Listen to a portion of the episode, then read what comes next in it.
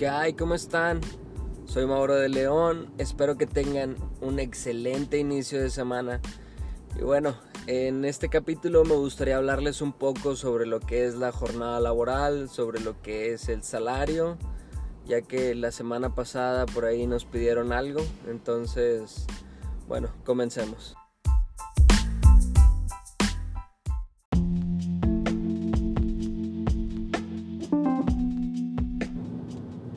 Pues bien, creo yo que lo más importante, no estaríamos hablando de horas extras, sino habláramos de lo que es el salario. Y bueno, la ley federal del trabajo establece que el salario es la retribución que le tiene que pagar el patrón por un trabajo que realizó el trabajador, válgame la redundancia.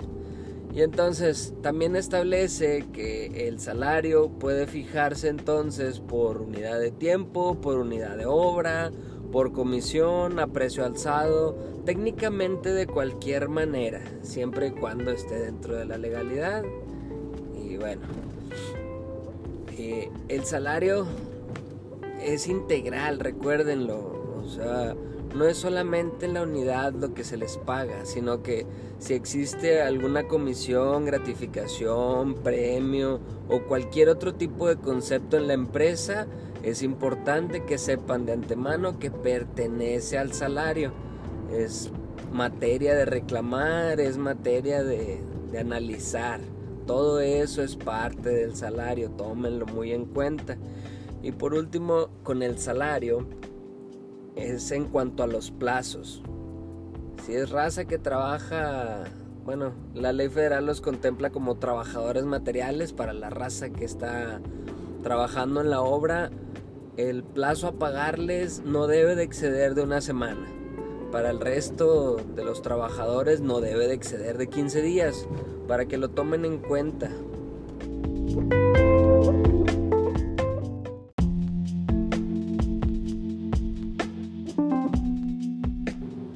Bueno, ya establecimos lo que es el salario. Ahora hablemos un poco sobre el, aumento y disminución del mismo. Si hay aumento, la única persona que se va a quejar o va a pensar que es ilegal es el patrón, porque para ello significa un gasto más en la empresa.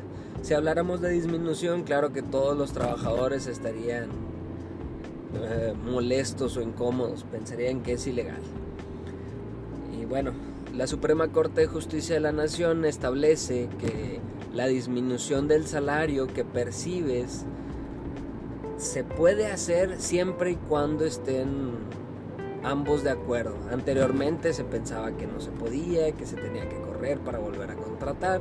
No, se puede hacer, se puede realmente hacer la disminución del, del salario, de lo que estás percibiendo, siempre y cuando estén de acuerdo ambas partes, tanto el trabajador como el patrón. Y si habláramos de la disminución de, de tu salario diario integrado en, el IMSS, en eh, la Suprema Corte dice que se le da el beneficio de la duda.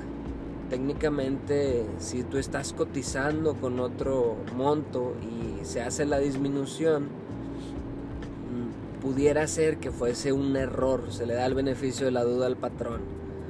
En todo caso, si es un error, puedes acercarte a la subdelegación más cercana del IMSS a mencionarlo, de decir que quizá puede existir un error o hablarlo con tu patrón, porque si no existe un error, la institución, la recaudadora de esos impuestos, es quien se encarga de sancionar a ese patrón.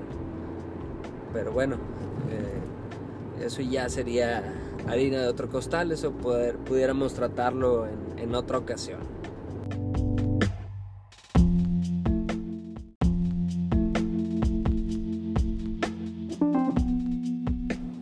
Entonces ya establecimos lo que es el salario, cómo funciona el aumento y disminución, pero parte de esas prestaciones que tenemos mayor, la mayoría de, de los trabajadores son las horas extra. Pero antes de hablar de las horas extra vamos a establecer lo que es una jornada de trabajo. puesto que la ley federal establece que la jornada laboral es el tiempo que el trabajador está a entera disposición del patrón. Dentro de ese tiempo nosotros tenemos derecho a por lo menos 30 minutos al día. Si durante esos 30 minutos no tenemos la posibilidad de salir de nuestra área de trabajo, se debería de computar, es decir, se debería de contar dentro de nuestra paga. Obviamente si no salimos porque no queremos, porque traemos lonche y demás, bueno, pues ya, eso va fuera de, del cómputo de nuestro salario, de, de cómo contamos nuestro salario. Hay tres tipos de jornadas, la diurna que va de 6 de la mañana a 8 de la noche, la nocturna que va de 8 de la noche a 6 de la mañana y la mixta, que la mixta es va en medio de ambas, puede ser parte de la mañana y parte de la noche, pero si está más de tres horas dentro del turno de noche, se toma como nocturna. Esto para que lo tengan muy en cuenta en cuanto a, las jornadas, porque después la duración, la duración perdón, máxima de una jornada diurna es de 8 horas, pero una nocturna es de 7 y una mixta es de 7 horas y media. Tómenlo muy en cuenta para poder hablar posteriormente de, de las horas extra. Entonces, la ley federal del trabajo establece que nosotros podemos, vaya que no fuera una jornada inhumana, nos permiten 3 horas diarias hasta 3 veces por semana trabajar. Pero esas tres horas diarias, hasta tres veces por semana, se nos pagan al 100%. ¿Cómo al 100%? No se aumenta un 100%, se paga como una hora ordinaria. Si se excede de 9 horas por semana, es decir, las 3 horas diarias hasta 3 veces por semana, si se excede esas 9 horas, se deberían de estar pagando al 200%.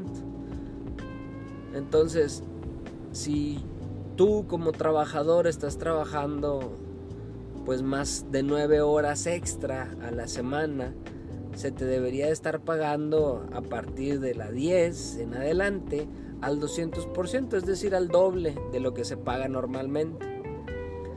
Entonces hay compañías, tengo entendido, que están pagando al triple, que están pagando como horas extras al 200% después de la primera hora. Y bueno, como hablábamos al principio en cuanto al salario, pues puede ser pactado entre el patrón y el trabajador. Y en cuanto a las jornadas, mientras no sean inhumanas, mientras no te sientas eh, exhausto, podemos seguir trabajando. Y bueno, creo que para concluir, quizá son horas extra muy bien pagadas o es una jornada inhumana. Esto es algo que deberían de estar planteándose sobre la mesa.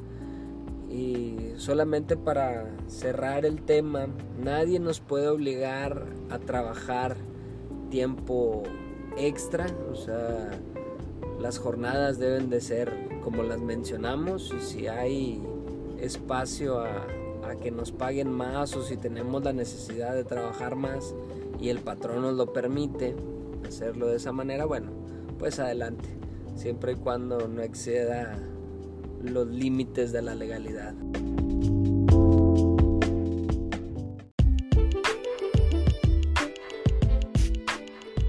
Bueno, espero les haya servido aunque fuese un poco este material. Traté de enmarcar todo en torno al salario y las horas extra, puesto que era la duda que tenía por ahí eh, Alexis Ayala, que por cierto le mando un saludo. Y bueno, espero te haya servido, viejo. Y al resto, si tienen alguna otra duda, si queda por ahí una hebra suelta, no duden, mándenme sus dudas por las redes sociales, por cualquier medio, por correo electrónico, etcétera, etcétera, etcétera. Y quédense con nosotros, suscríbanse a nuestro canal de YouTube, y síganos, síganos en todas las redes. Yo estoy presente en todas las redes como soy Mauro de León. Saludos y éxito.